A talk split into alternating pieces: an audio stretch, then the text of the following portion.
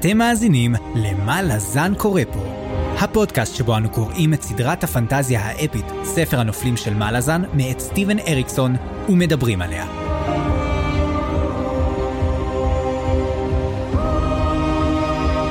אני צפריר, ואני חיים. והיום פרק מספר 37, שבו אנחנו הולכים לדבר על פרקים 6 עד 8, ונתחיל את החלק השני, קדמת היום, בספר גאות חצות, הספר החמישי בסדרה.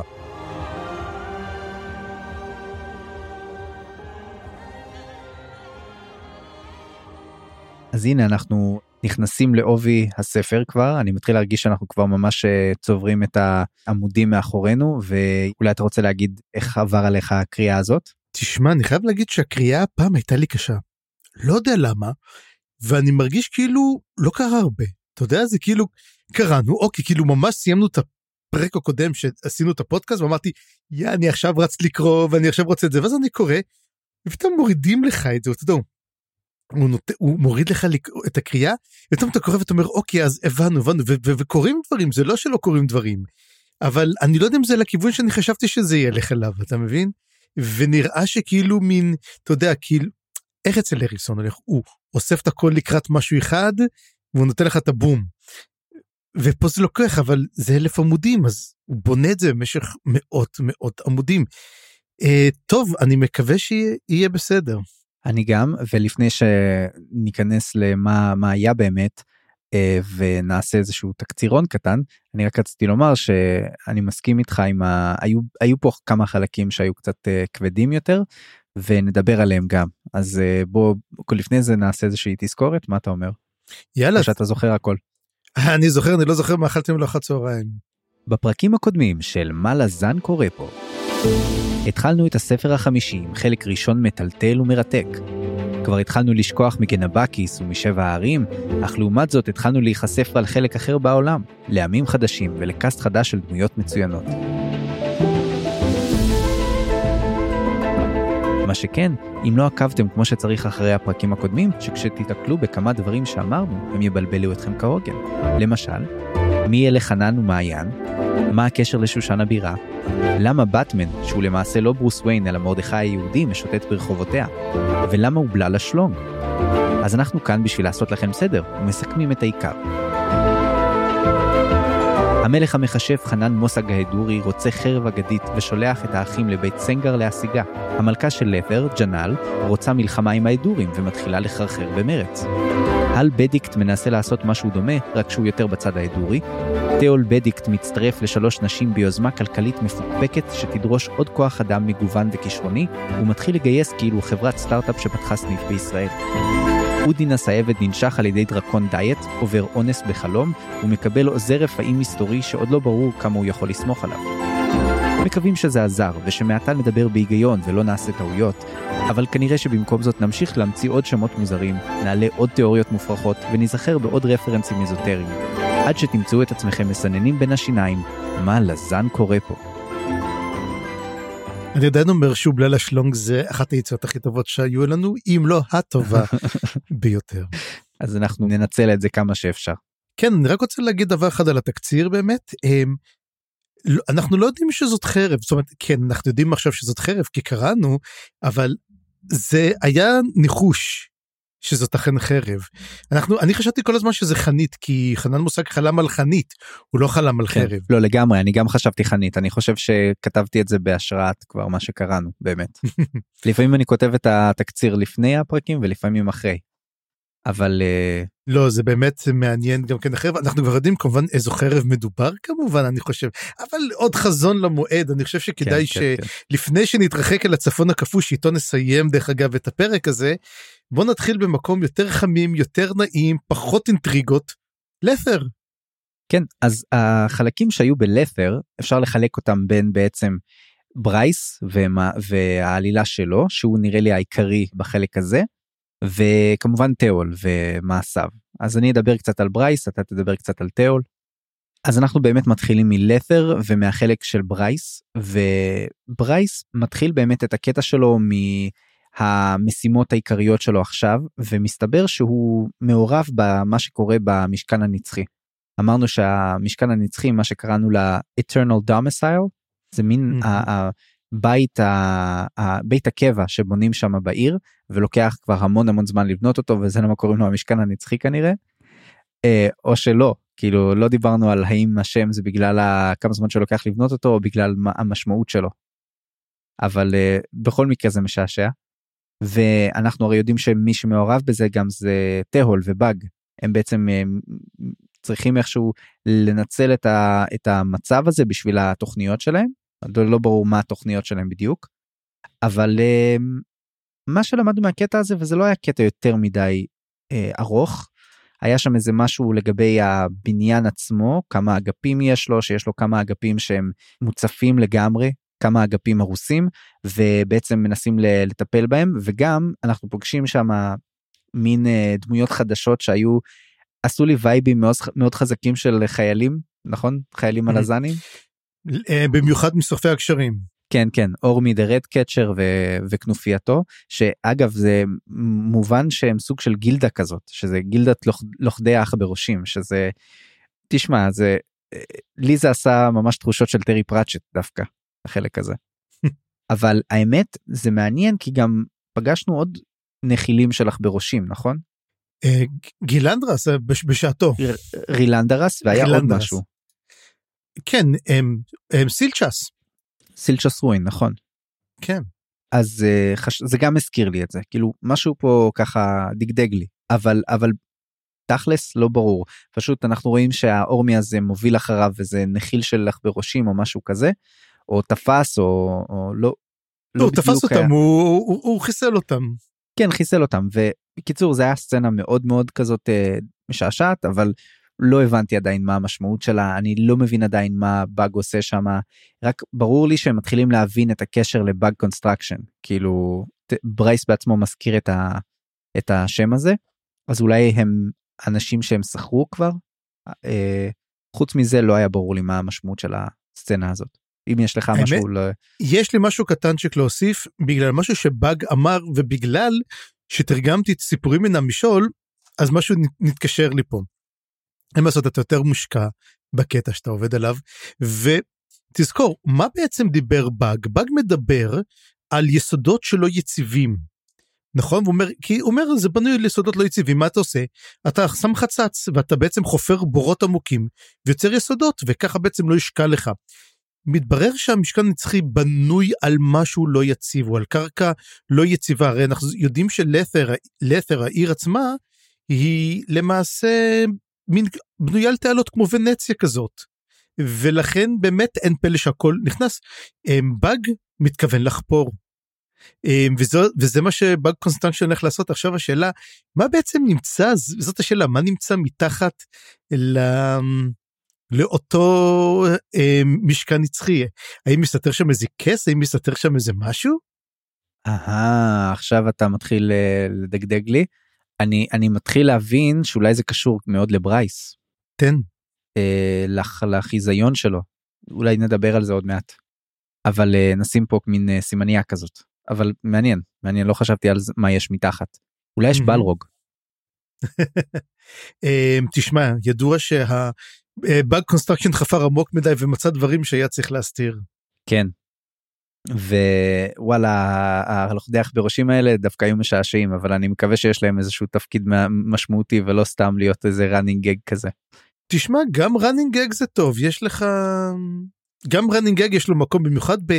תשמע נראה שהוא לא מוריד מהקאסט שלו אתה יודע מילא אתה יודע הוא יש לו קאסט אדיר כבר בספר הרביעי היה הוא אומר לא לא רק שאני לא עושה אני מוסיף עוד קאסט שווה אותו דבר ונותן לכם אותו עכשיו אם הוא יחבר לנו את שתי העלילות האלו ביחד הם רק ה... לעשות את ה... אתה יודע ה dramatis personae רק לעשות את ה... הם, את הקאסט לראות מי נמצא זה יהיה איזה חצי ספר. אבל הוא מזכיר אותם. הם מוזכרים פה. הנה אתה וה... שהם אני אני ממשיך לרמות מהשבוע הקודם. אני חייב כן. רק לומר אני לא לא קראתי באמת אחד אחד את כל הדמויות פשוט עברתי על זה לדמויות ספציפיות שהייתי צריך להבין אבל כן שמתי לב שיש גם את ה-red catchers האלה ולא היה לי ברור. אז כנראה שהם כן איזה שדמות אה, דמויות חשובות יותר. טוב בכל מקרה הקטע הזה היה קצת אה, כזה אה? ואחרי זה הוא הולך לדבר עם אה, בעצם אנחנו רואים את ברייס מדבר גם עם קורקן וגם עם ניפדס. וחשוב לציין שקורו קאן בזמן uh, לפני זה כבר הספיק לחזות בטבח הנורא שעשו האידורים בצי ששלחה המלכה. והצי הזה uh, חזר בעצם מאוד מאוד שבור והוא נמצא עכשיו במקום שנקרא טרייר שאני לא בדיוק לא הסתכלתי במפה לראות איפה זה בדיוק. אז אני אז אני הסתכלתי ואני יכול להגיד הוא צפונית משם.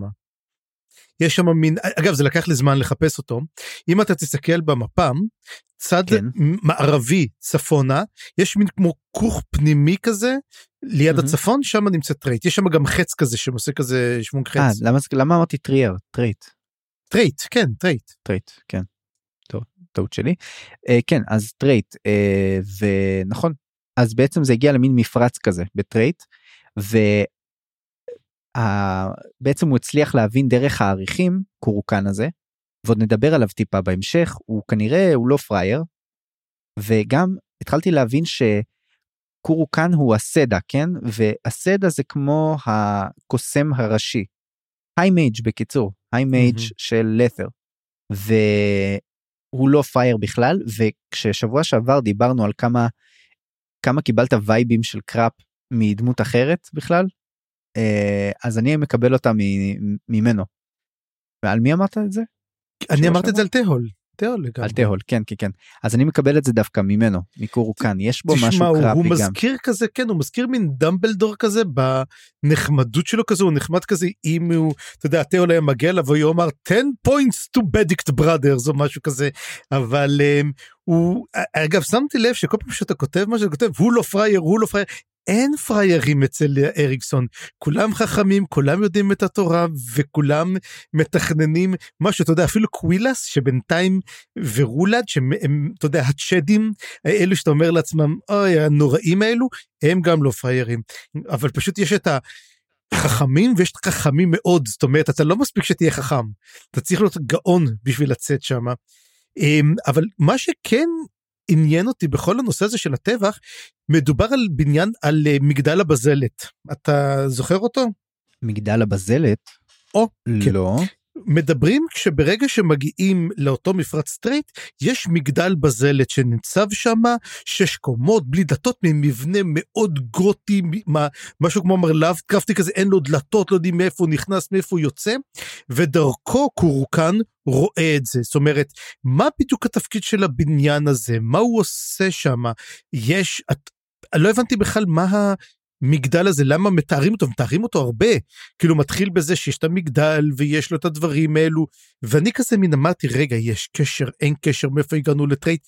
מין היה מין פתיחה כזאת לא מובנת כל כך של הכל כי לא הייתה התקדמות. כאילו הוא תיאר לנו אבל לא היה עלילה אתה מבין וזאת בעצם הבעיה שלי פה כי אתה לא יודע מתי אריקסון הולך פשוט לתאר לך אני הולך לספר לך על הלור של העולם אני הולך לספר לך על יש לנו הרבה לור בפרקים האלו גם כן. ואני נותן לך אקשן כמו למשל שהוא נותן לך פרק 8 שכולו אקשן מההתחלה עד הסוף. אבל אתה יודע מן השינוי הזה שאני לא יודע מתי אקשן מתי לא מאוד מבלבל. כאילו בהתחלה אומר לך אני רק מתאר אז אתה מוריד את ה guard ואז פתאום יש סצנת אקשן אוקיי מעלה את ה guard ואז אני עושה לך. וזה עושה לך מין עליות מורדות כאלו שלי קצת קשה לקרוא כי ה... זה לא אחיד. אני לא יודע אם הוא מנסה באמת לגרום לנו. אתה יודע להרגיש ככה. כאילו תהיו תמיד on your toes כי אתם לא יודעים מתי זה הולך להיות לכם. אותי זה קצת איטי הקריאה הזאתי. אוקיי. אה, אני לא הרגשתי את זה בחלקים האלה יותר, הרגשתי את זה קצת במשימה של הסינגרים, אה, שנדבר עליה, אבל פה, לא יודע, זה היה, זה היה פשוט חלק כזה שהיה קצת אה, לא קשור לכלום, אבל הוא היה לו משמעות, כי לדעתי אחר כך אנחנו מבינים כמה קורוקן באמת מבין מהדברים האלה. ומה הוא מצליח להבין ומה הוא לא מצליח להבין והוא משתמש הרי בברייס הוא שולח אותו לתוך, אה, לתוך האריח בעצם לנסות להבין שם משהו, אה, הוא לגמרי יודע הרבה יותר ממה שאנחנו מבינים. ואולי יהיה לזה משמעות אחר כך? זאת גם אופציה. יש משמעות, מין... יש לי, אני, אני לא יודע אם אתה ראית, אני כתבתי פה שיש לי שני ניחושים. למטה זה חדש, אני לא יודע אם שמת לב עדיין. אה, יש לי ניחושים מעניינים, אני לא יודע אם להגיד אותם בסוף או כמובן שלא עכשיו, אבל יש לי פה כמה תיאוריות שאני רוצה לזרוק אותן ואני רוצה לראות מה יתפוס אצלך. וזה, וזה כן קשור לבדיוק למה שאתה הולך לדבר עליו עכשיו. בסדר. אז בוא נדבר באמת על השיחה של ניפדס. וניפדס הרי אמרנו שהוא היונק, הוא הסריס הראשי, היועץ של המלך, ואנחנו די מבינים שברייס מצודד איתם, לא עם המלכה והקונסורט שלה וכל אלה. אז אם אנחנו מדברים באמת על ניפדס ומה שהוא מנסה להשיג, אז אנחנו מבינים שיש פה בעיה, כי, כי מצד אחד מערערים פה את השלום, כן? הרי אנחנו קצת מתחילים להבין שהמלכה באמת רוצה לגרום למלחמה בין לתר וההדורים. ופה סוף סוף היא סוג של הצליחה, היא מביאה לזה שלפחות ההדורים טבחו בצי הזה, בגלל ש... שהם בתורם לקחו להם את הטאסק ציוס וכל מה שדיברנו עליו בפרק הקודם. אז עכשיו בעצם הוא שולח את ברייס למשימה ובשיחה הזאת קודם כל היה לי מעניין לראות כמה באמת ניפדס מעורב בכל העניינים ה... נגיד המיסטיים האלה שקורו כאן ברור שהוא מעורב בהם אבל גם ניפדס והם מתחילים להבין שמדובר בשדים או לפחות כוחות עליונים מאוד מאוד חזקים ש... שנשלטים עכשיו על ידי ההדורים וזה מפר את המאזן כוחות שלהם כנראה. אז הם צריכים לרדת לעניין הזה ואולי אפילו להשתלט על, ה... על העניין. ושולחים את ברייס אמ, להבין מה המקום של האל מאל. כי הם חושדים בעצם שמאל הוא ה... בעצם האל ש... שהשתלטו עליו ההדורים. והוא זה שטבח בכל הספינות והוא זה שעשה את כל הדבר הזה. ויש בזה היגיון מסוים נכון הרי זה משהו מהמעמקים משהו שהיה דגון, בים. אם, זה מסק... אם אתה מדבר על הלאפקרפטים זה כמו אל דגון שהוא יוצא מהים או כמו כל הדברים האלו. אגב וזה באמת גם נכון נכון יש הרגשה מאוד מאוד של אימפריה פרסית כזאת של uh, לת'ר גם הסריס זה אני אומר זה הגה סריס אנשים ואז בכלל uh, זה נחמד אבל כן יש היגיון מאוד שזה באמת מייל. Um, וזאת השאלה האם באמת טעינו האם באמת um, חנן מושג מקבל את הכוח שלו מאל קדמון ולאו דווקא מהאל הנכה? האם כל זה זה ממש משהו, משהו שבא לזרוק אותנו? לא, לדעתי מה שהאופציה שמעלים פה היא, היא הפוך. אומרים שהאל מאל הוא בעצם כבר לא, אפילו לא אה, תבוני. הוא כבר סוג של יותר כוח בלתי נשלט כזה, שאיכשהו השתלטו עליו אז מה שהיותר הגיוני שאנחנו נחשוב בשלב הזה זה שהאל הנכה השתלט על מאל או הצליח ל- ל- לרתום את הכוח שלו. ואז שואלים גם באיזשהו שלב איך, איך רותמים את הכוח של אל. ועוד אל קדמון לא סתם. ועוד אל קדמון כן ואז אז התשובה היא אם אתה יודע בדיוק מתי הולך להיות אה, הולכת להיות סערת טייפון אז כל מה שאתה צריך לוודא זה שאתה לא נמצא שם בזמן הזה ושהאויבים שלך כן נמצאים שם בזמן הזה או משהו כזה זה פרפרזה שלי אבל כאילו אתה יודע אתה יכול לרתום כוחות גם אם אין לך ממש שליטה ישירה עליהם. כל עוד הם אה, פועלים בצורה אה, צפויה או ברורה או משהו כזה. כן ותבין כזה דבר אנחנו זוכרים שבעצם גם מליק-רל הוא, אה, הוא כהן של מייל. זאת אומרת שיש סיכוי שגם מליק-רל הוא בעצם תומך ב...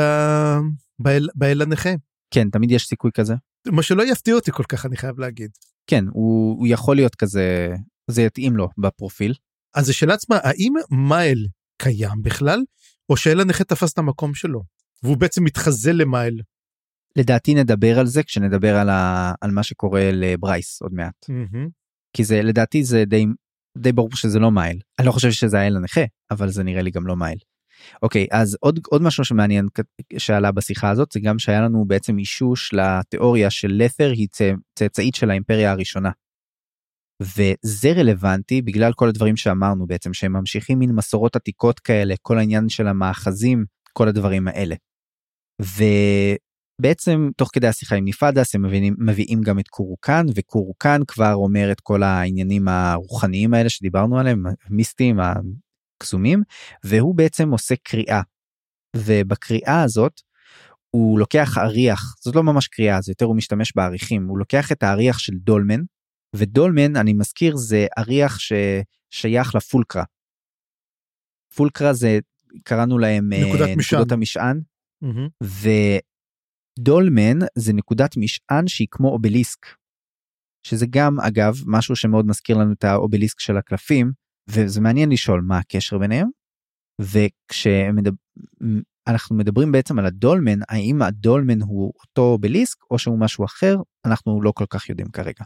אגב, משהו מאוד נחמד בקשר לדולמנים. דולמנים הם אובל... אובליסקים זה דולמנים מודרניים. זאת אומרת אם אנחנו מסתכלים על זה דולמן פשוט היו לוקחים אבן ומעמידים מנהיר. אותה. מנהיר בדיוק מנהיר עם משהו עם מנהירים. אובליסק הוא אותו דבר אבל מעוצב עשוי אתה יודע מסותת זאת אומרת אנחנו רואים פה בעצם את הגרסה הפרימיטיבית לאובליסק. זאת אומרת בעוד שאובליסק באמת זאת אבן שמניחים אותה וזה פה זה מין אפילו את הצורה טבעית יכולה להיות של דולמן שקיים וסוגדים לה כי אתה יודע זה נראה מעניין. אז יכול להיות שמדובר פה על איזה גלגול קודם של ברן או אפילו משהו יותר טוב מעין המקור שממנו היא מגיעה משהו שממנו היא שואבת את הכוחות שלה.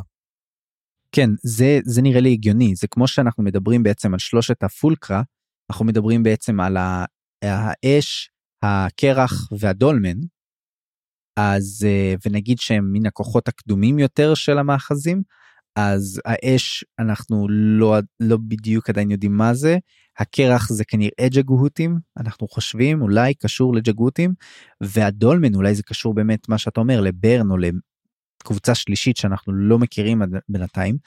אה, בכל מקרה זה מקום להמון פרשנות אני חושב ולהמון תיאוריות. הנה אני אתן לך אני אתן לך עוד תיאוריה אחת עכשיו כיוון שאמרת אם אמרנו באמת כן. שה... אתה יודע דולמן גם נראה משהו כמו עומד ואני יכול לראות כמו מאזניים כמו fulcra שהוא נקודת משען שעליה האש והקרח כל הזמן נעים מצד לצד. ואם אנחנו אמרנו שהאש זה כנראה הט'לן אימאס והקרח זה כמעט ללא ספק זה הג'גותים, מה שאומר שהנקודת משען הדולמן הוא פורקרול אסייל. מעניין. כן פורקרול אסייל זה מאוד יכול להיות אה, מאוד יכול להיות קשור במיוחד כי אנחנו לא יודעים הרבה עליהם. הם גם שלושת הגזעים המקוריים הקדמונים. אה, יש גם את הקצ'יין שמעלה. גם נכון. יש ארבעה גזעים אבל אנחנו גם יודעים שיש ארנט. אז חשבתי אולי על מה זה הארנט לעומת זה. או, הארנט. ב... לא, נדבר על זה אוקיי. הארנט אתה יודע מי שאני קורא את הארנט הארנט מזכיר לי תעופון. כל הזמן אומרים שלא יסתכל עליי שלא שלא לא רוצה שיעברו אותי אבל איך מתייצב כאחד לא כזוג לא כתאומים. אז אולי זה גרסה קדומה יותר. בדיוק. אחד שנודד בכל מיני מקומות ועושה שטויות כמו מין לוקי כזה כמו מין ג'וקר כזה שמסתובב ועושה משהו wild card בדיוק כמו שנקרא wild card אז תרתי משמע פה הוא מין קלף פראי כזה אתה לא יודע מה הולך לצאת לך ממנו. הוא עושה מה שבא לו והולך. אולי זה באמת יותר מזכיר את סיילים. אולי ארנט זה הויד? עלית על זה. קונפירמד. אוקיי טוב אז אז באמת uh, אז אם דיברנו על הדולמן אז בוא נדבר מה קורה בתוך הדולמן כי בעצם ברייס נכנס לתוך האריח וכבר חווינו כל מיני חזיונות כאלה אבל כנראה שזה יותר מחיזיון כי הוא ממש אה, אנחנו נראה בהמשך הוא ממש אה, קורה לו שם דברים באמת. והוא מגיע לאיזשהו מקום שנראה כמו קרקעית הים משהו כזה. ולא ברור כל כך מה זה המקום הזה האם זה מקום אמיתי האם זה מקום אה, שהוא כמו משעול. יותר סביר לי שזה כמו משעול כזה כמו איזשהו כיס משעולי קדום. וזה קשור לים וזה מתחבר באמת לעניין שאנחנו חושבים שזה מעל או משהו כזה ואנחנו מגלים שמה במקום הזה שישה דולמינים. זאת אומרת שישה מנהירים גדולים כאלה. ועל המנהירים האלה יש צורות ומין אה, חרוטות צורות כאלה והוא מבין שזה אה, בעצם כמו בית כלא כזה כמו צורות ש, שבעצם כלואות בתוך הצדדים של דולמנים, חוץ, חוץ מדולמן אחד שעל אחד מהצדדים שלו אין כלום, שיש לו צד חלק. וכשאני שמעתי על הדבר הזה, אני חשבתי שאולי הדולמן הריק קשור בעצם להריח, אה, סליחה, למאחז הריק.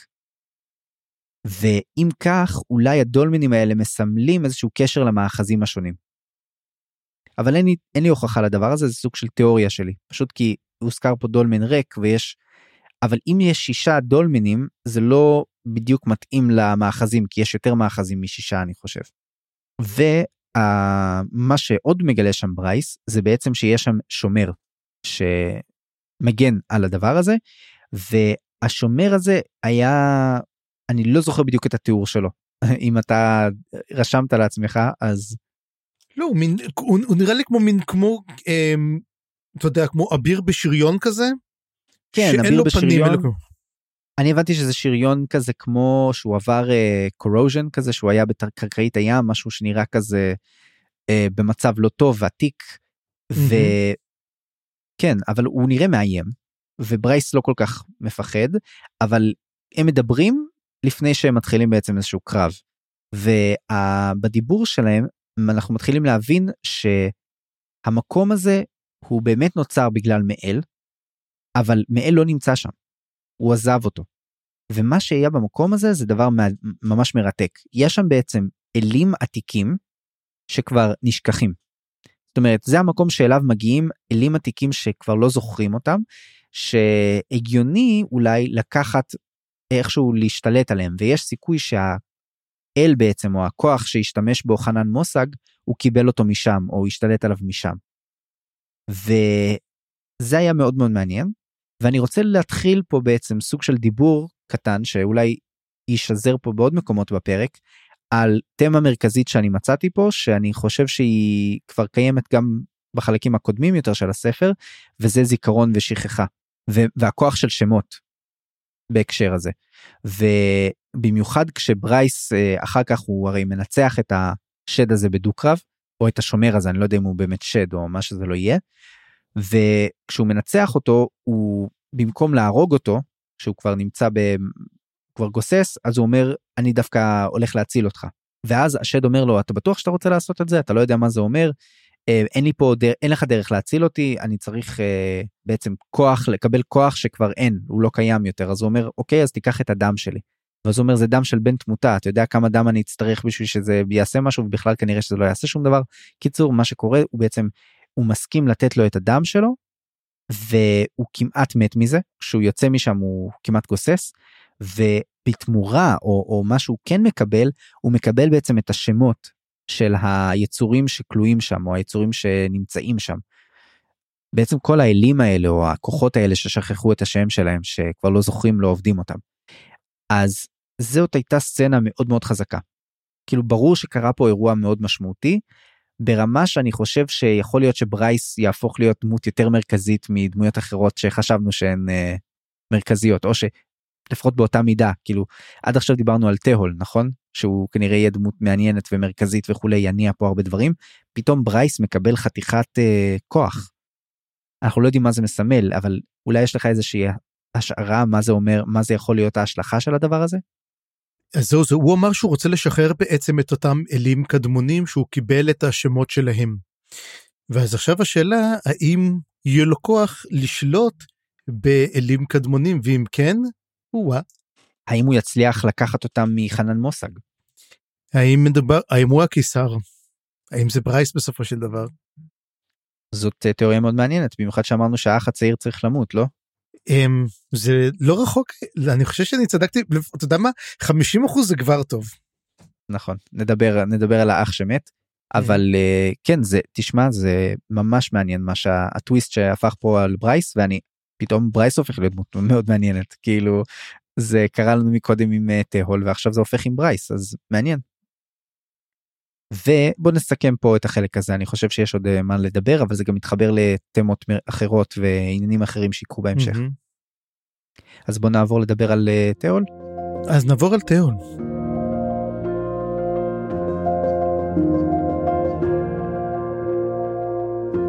ותהול אה, הוא כמעט לא עושה הרבה בפרק הזה, זאת אומרת הוא יותר, תהול הוא יותר מן, הוא ממש המנכ"ל האולטימטיבי, הוא פשוט מביא את הבן אדם הזה לבן אדם הזה, הוא יודע לסדר דברים, וזה מה שבאמת טוב אצלו.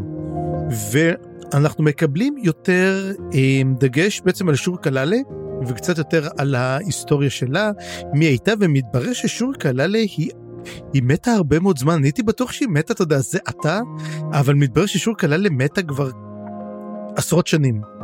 לפחות 20 שנה, בוא נגיד ככה. ואיך יודעים את זה? כי בעצם היא גנבת, אומרים, היא הייתה גנבת הרבה מאוד זמן, ומה הדבר שהכי אהבה לגנוב? זה את הבתולים של טורודל בריזד, שהוא הרי הבן זוגה של המלכה. ומתברר שהוא הולך עם כל דבר בעצם, טורודל בריזד הוא כזה מין כיף לו וטוב לו, היא בעצם שמחה על זה, וזה רק מראה לנו שהיא הרבה יותר זמן מתה ממה שאנחנו חושבים. ואז בעצם שורק הולכת לקבל מה שאתה כתבת פה נחמד טיפול עשרת אלפים היא הרי אמרה שהיא לא רוצה ואנחנו פוגשים את סלוש שסלוש היא למעשה אמ, אגיד חונטת ונראה שאומנות החניתה היא מאוד מאוד נפוצה בלת'ר והמטרה שלה בעצם להפוך את את שורק שתיראה כמה שיותר טוב ושכמובן לא תסריח מריח של אצות אה, מסריחות. יש גם תיאורים נוראים אני יכול להגיד. מי שקצת טיפ טיפה בטנו הפכפכה עליו אני לא ממליץ כי בעצם שורק הלל היא אומרת לכו להביא את המשאבה. בעצם שואבים את כל הנוזלים משורק ומכניסים לה לוורידים נוזלים עם ריחות טובים ו, ו, ומצליח, ומצליח להיות לה אה, פנים יותר נאות היא מתחילה להיראות יותר טוב וכל זה הכל טוב יפה עד שמגיע האוטולו.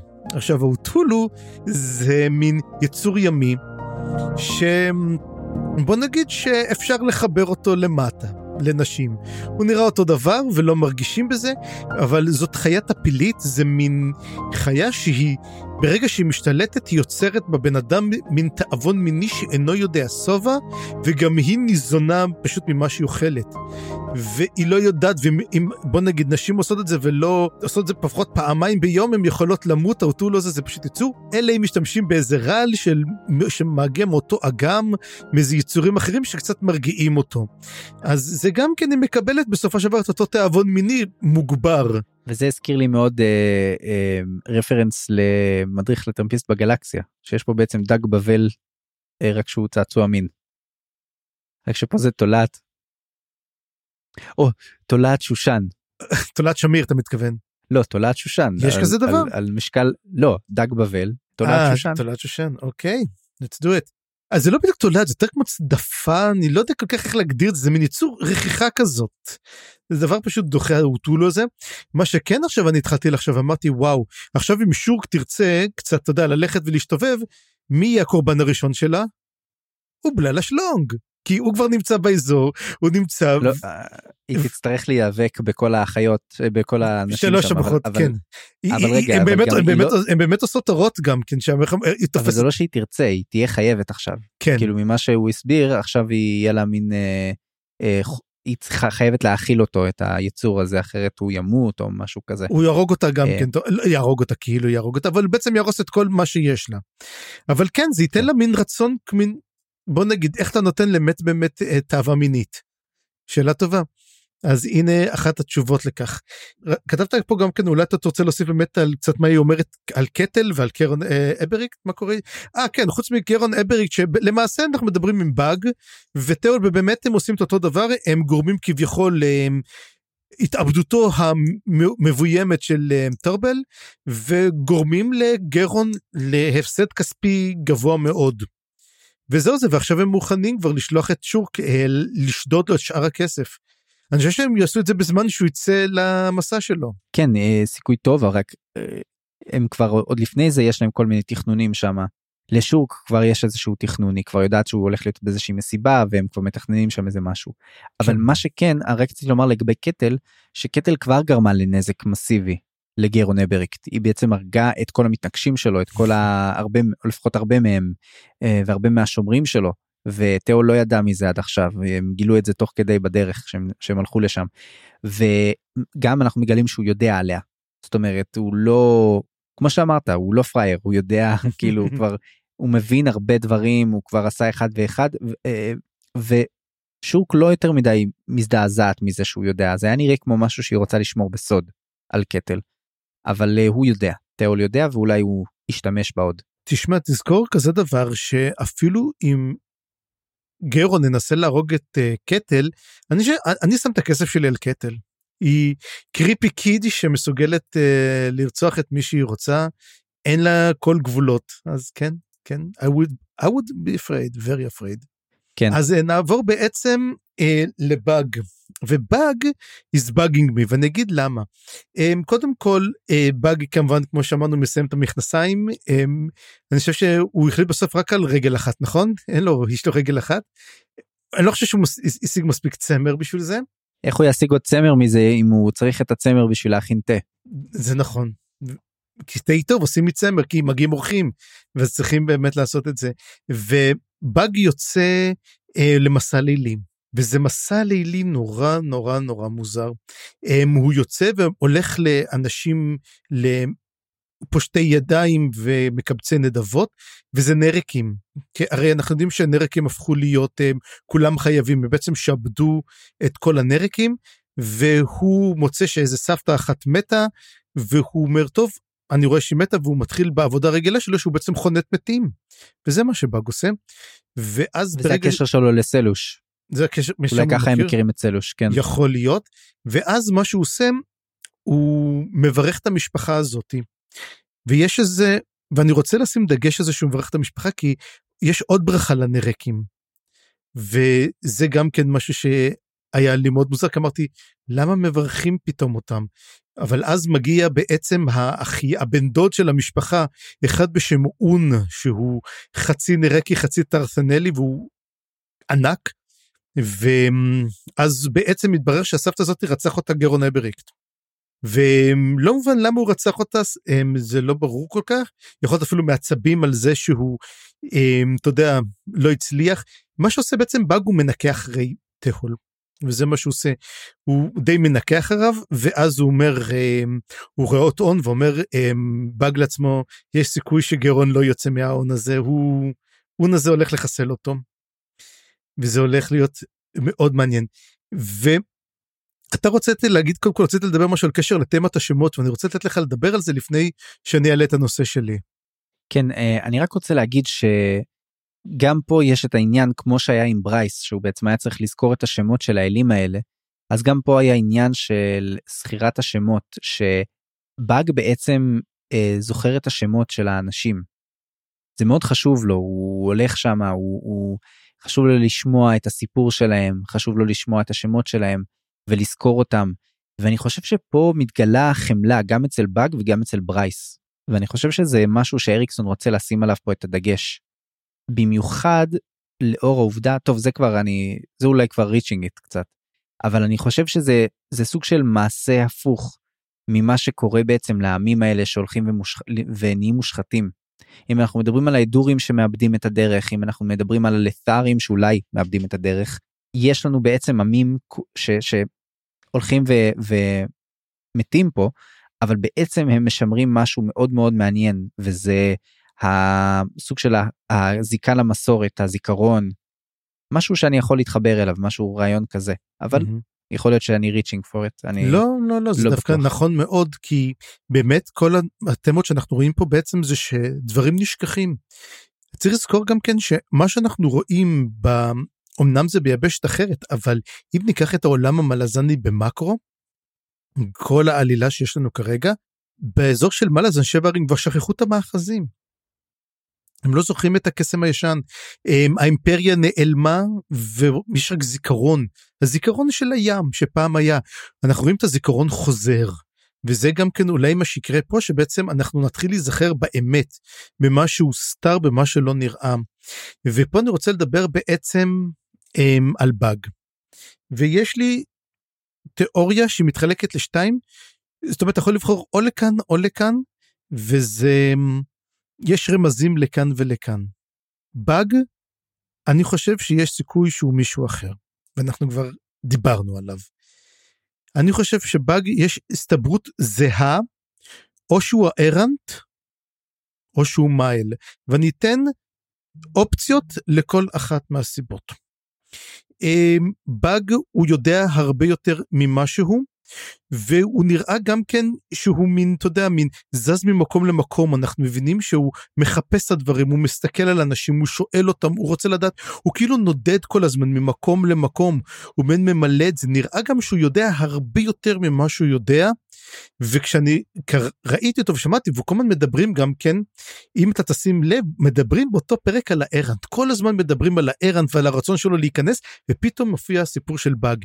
ואני עושה את זה מקריאה דומה תמיד, שאריקסון מדבר על אל כלשהו, הוא דרך אגב מזכיר אותו, והוא נותן רמז, וזה מאוד מאוד גדול, שבאג הוא למעשה הארנט. השאלה השנייה, שבאג הוא מה אל. מדוע? מה אל שמר את כל האלים מתחת לים, והאלים השמורים, וכתב את השמות שלהם וחרט אותם. פה הוא עושה אותו דבר, הוא דואג למתים, הוא זוכר את הסיפורים שלהם, את השמות שלהם. מה שאמרת עכשיו פשוט יותר הסתדר לי, כי מייל אמרתי מה מייל וזה. אבל כן אנחנו נזכרנו בדברים האלו. מעבר לזה, באג מבין הרבה מאוד בדברים ששוקעים, הוא מתייחס לקרקעית, הוא מדבר על חצץ, הוא מדבר על דברים שנראה שהוא יודע. הרי צריך לזכור שתמיד המשכן הזה מוצף, האם מייל הולך בעצם, אם הוא בעצם מייל, באג הוא מייל, הוא הולך להטביע אותו לגמרי, זאת המטרה שלו בעצם? האם באג משחק בתהול?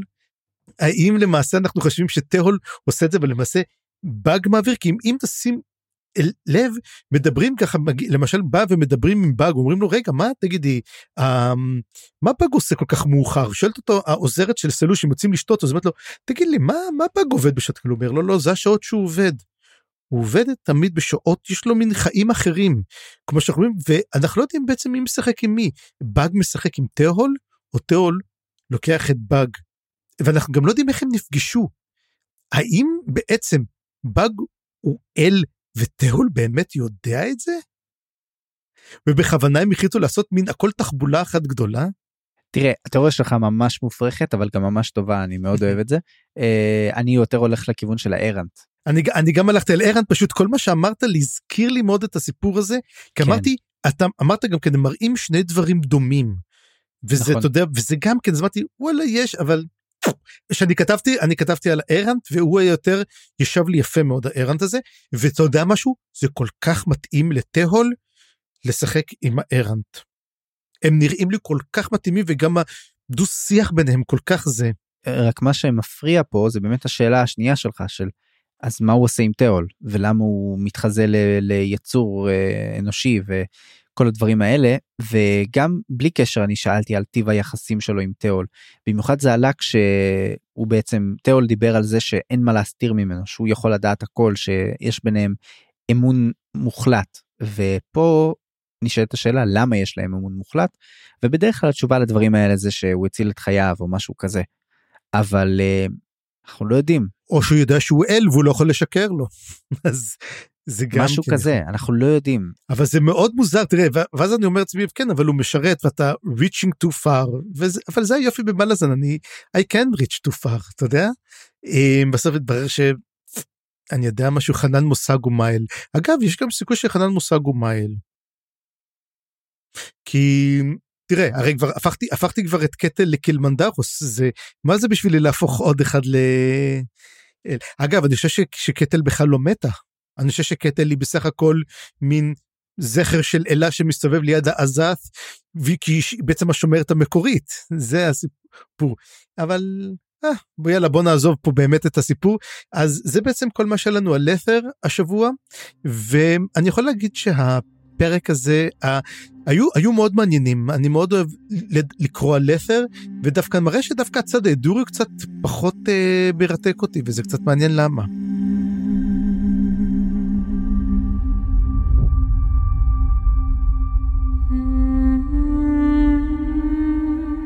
כן בוא בוא נעבור לדבר עליו ונראה מה בדיוק פה מעניין אני חושב שהיו שם גם קטעים מאוד מאוד מעניינים. כן אז בעצם פה אנחנו מתחלקים אמ, בעצם לשני חלקים. החלק הראשון זה ה... בוא נגיד הישיבה של חנן מושג ובורוק החיוור יחד עם סרן פדק והחלק השני זה בעצם המסע של הסנגרים שאתה תדבר יותר עליו. אז בוא נדבר בעצם על התחלה ועל אודינס, ואודינס מתחיל um, לקבל חזיונות כתוב ליבו ביין, והפעם הווית'ר, הוויבל שולח אותו לחזיון מאוד מאוד מאוד עתיק לבין קרב שהיה בין שלוש, אמ, אותן שלוש האלות האדוריות, שאחת זה מננדורה, אותה בת השחר, ואנחנו מקבלים עוד שתיים, אחת מהן זו סוקול אנקדו, קוראים לה דפל, שבאמת זה המנומרת. והן סוחבות יחד איתן אה, בין זרועותיהם את שלטפה לור, שהיא נקראת בת הדמדומים. הן סוחבות אותה, היא מאולפת, הן סוחבות אותה ביניהם, ואז מגיע אוסריק. ואוסריק אה, מתחיל לדבר איתן, מה הם עושים? מתברר שהן כולן הבנות שלו. והוא אומר מה אתם הולכות לעשות? עכשיו זה קצת מעניין כי מננדור אנחנו יודעים שהיא לבנה אבל סוקולנקדו היא מנומרת זאת אומרת יש לה חצי שחור חצי לבן של טות'לור היא בת דמדומים. האם כל אחד זה מאמא אחרת? זה לא, לא, לא, זה ב- בוודאות כמו מדברים על כל המשפחתולוגיה. כן שהאימא שלהם האימא שלהם היא זאת ים. נכון. ותיאם אבל זאת אם האפלה. נכון, אז בבן לבן, שזה נגיד זה אוסרק ו... ותיאם, אז יכולים יש כל מיני, יכולים לבוא, אני לא יודע בדיוק איך גנים כאלה עובדים, אבל כנראה של אלנטים ואלים עתיקים, אבל יש סיכוי שיש פה וריאנטים שונים שיכולים לצוץ. תראה. יכול להיות, זה מזכיר מאוד את שלושת האחים, את סילצ'ס רוין, את, את אנומנדר ואת אנדאריסט. מננדורי היא מזכירה את סילצ'ס רוין, הרי אנחנו יודעים שהיא גם כן מין אלים, יכול להיות שהיא לבקנית בעצם, או שהיא ירשה יותר את הדברים שהיא בעצם, הרי אנסה את אודינס בשעתו, הוא לא כזה אוהב לראות. סוקו לנקדו היא כמו באמצע, היא חצי שחור חצי לבן, היא, היא מזכירה בעצם את ההידור, היא כנראה האלה של ההידור, ושלטתה לור היא למעשה בת הדמדומים, האם היא כנראה השחורה, היא החושך. זאת אומרת, בעצם גם מהם יצאו שלוש שמהוות את ה... אתה יודע, את הנקודות ביום, יום, לילה ובין ארבעים כזאת המנומרת. אני חושב שכששמענו את ההידורים מקללים, או לפחות כזה אומרים אה, צריך להיזהר, או כל האמונות. התפילות שלהם, כאילו, אז הם אומרים על מננדורה, שהיא לא עושים דברים בזמן של מננדורה, אבל גם לא בזמן של בת הדמדומים. בטוח, אני חושב שהם דווקא מעריצים אותם. אני- אני לא בטוח. יכול להיות שהם כן נשבעים בה, אבל הם אומרים שזה לא זמן, אה, לא, בזמן הזה זה כן, ולא בלילה אבל, משהו כזה. כן, עכשיו, וגם השאלה פה, איפה סקבנדרי יושב פה? האם סקבנדרי הוא הבן של סונקו לנקדו, שלטף הלור? אנחנו עדיין, אתה יודע, אנחנו מקבלים עוד רמז בקשר ללור הענקי של סלטס הלור, הרי כמובן זה מין צחוק כזה קצת על כל הלור שאנחנו מקבלים, אמ, אבל מדובר שהם ניצחו אותה בקרב. מננדורה וסוקו לנקדו הלכו נגד שלטת הלור והן לוקחות אותה לעזף, הן תופסות אותו ומתחילות לדבר עם אוסריק ואומרים, אומרות לו אנחנו הולכות הם בעצם לשים אותה בעזף. ואז אומרים מה קורה עם סקבנדרי? ואז אומר אוסריק זה בסדר נלחמתי מול אנומנדר רייק ואני עיכבתי אותו כדי שסקבנדרי יוכל לברוח. שזה מעניין אני חשבתי בעצם שהרגו אותו מיד אחרי זה אבל מתברר שהוא שרד עוד זמן אחר כך.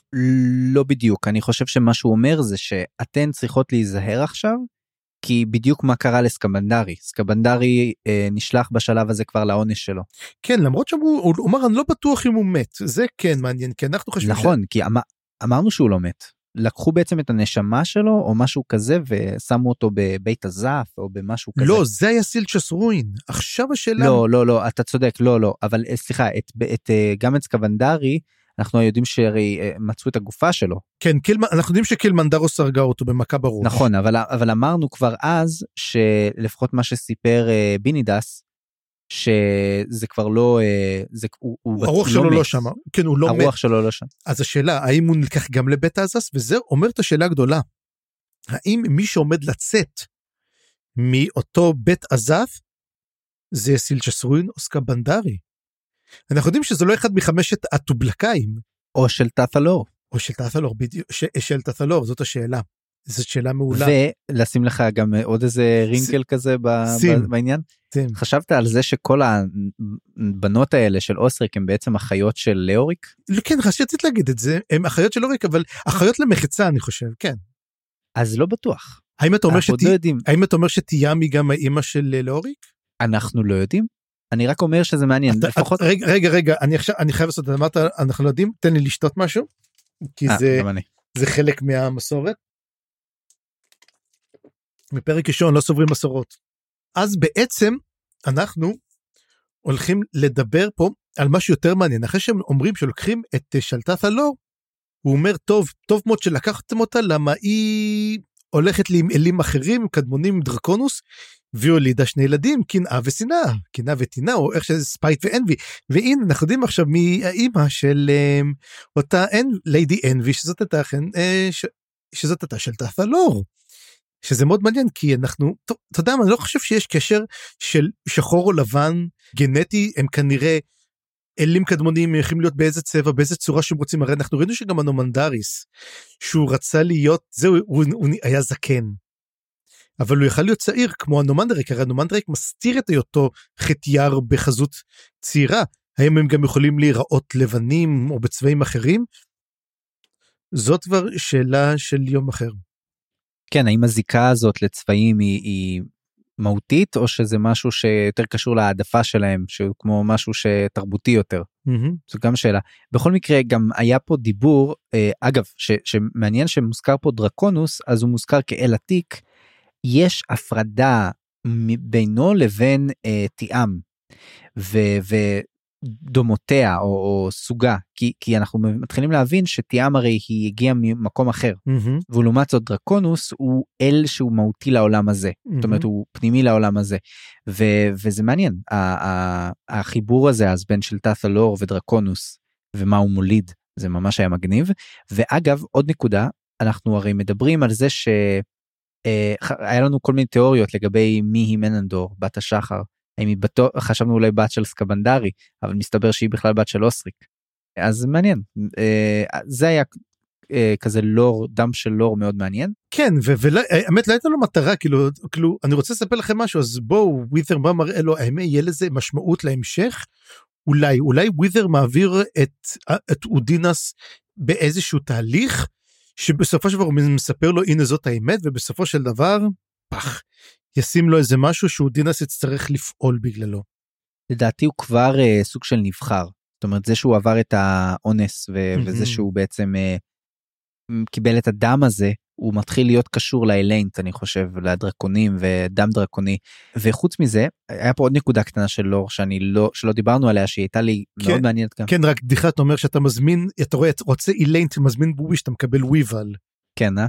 דולר סטור כמו שאמרתי ב- בתקציר בדיוק. אה, מה אמרת? דרקון דיאט. דרקון דיאט לגמרי דרקון זירו.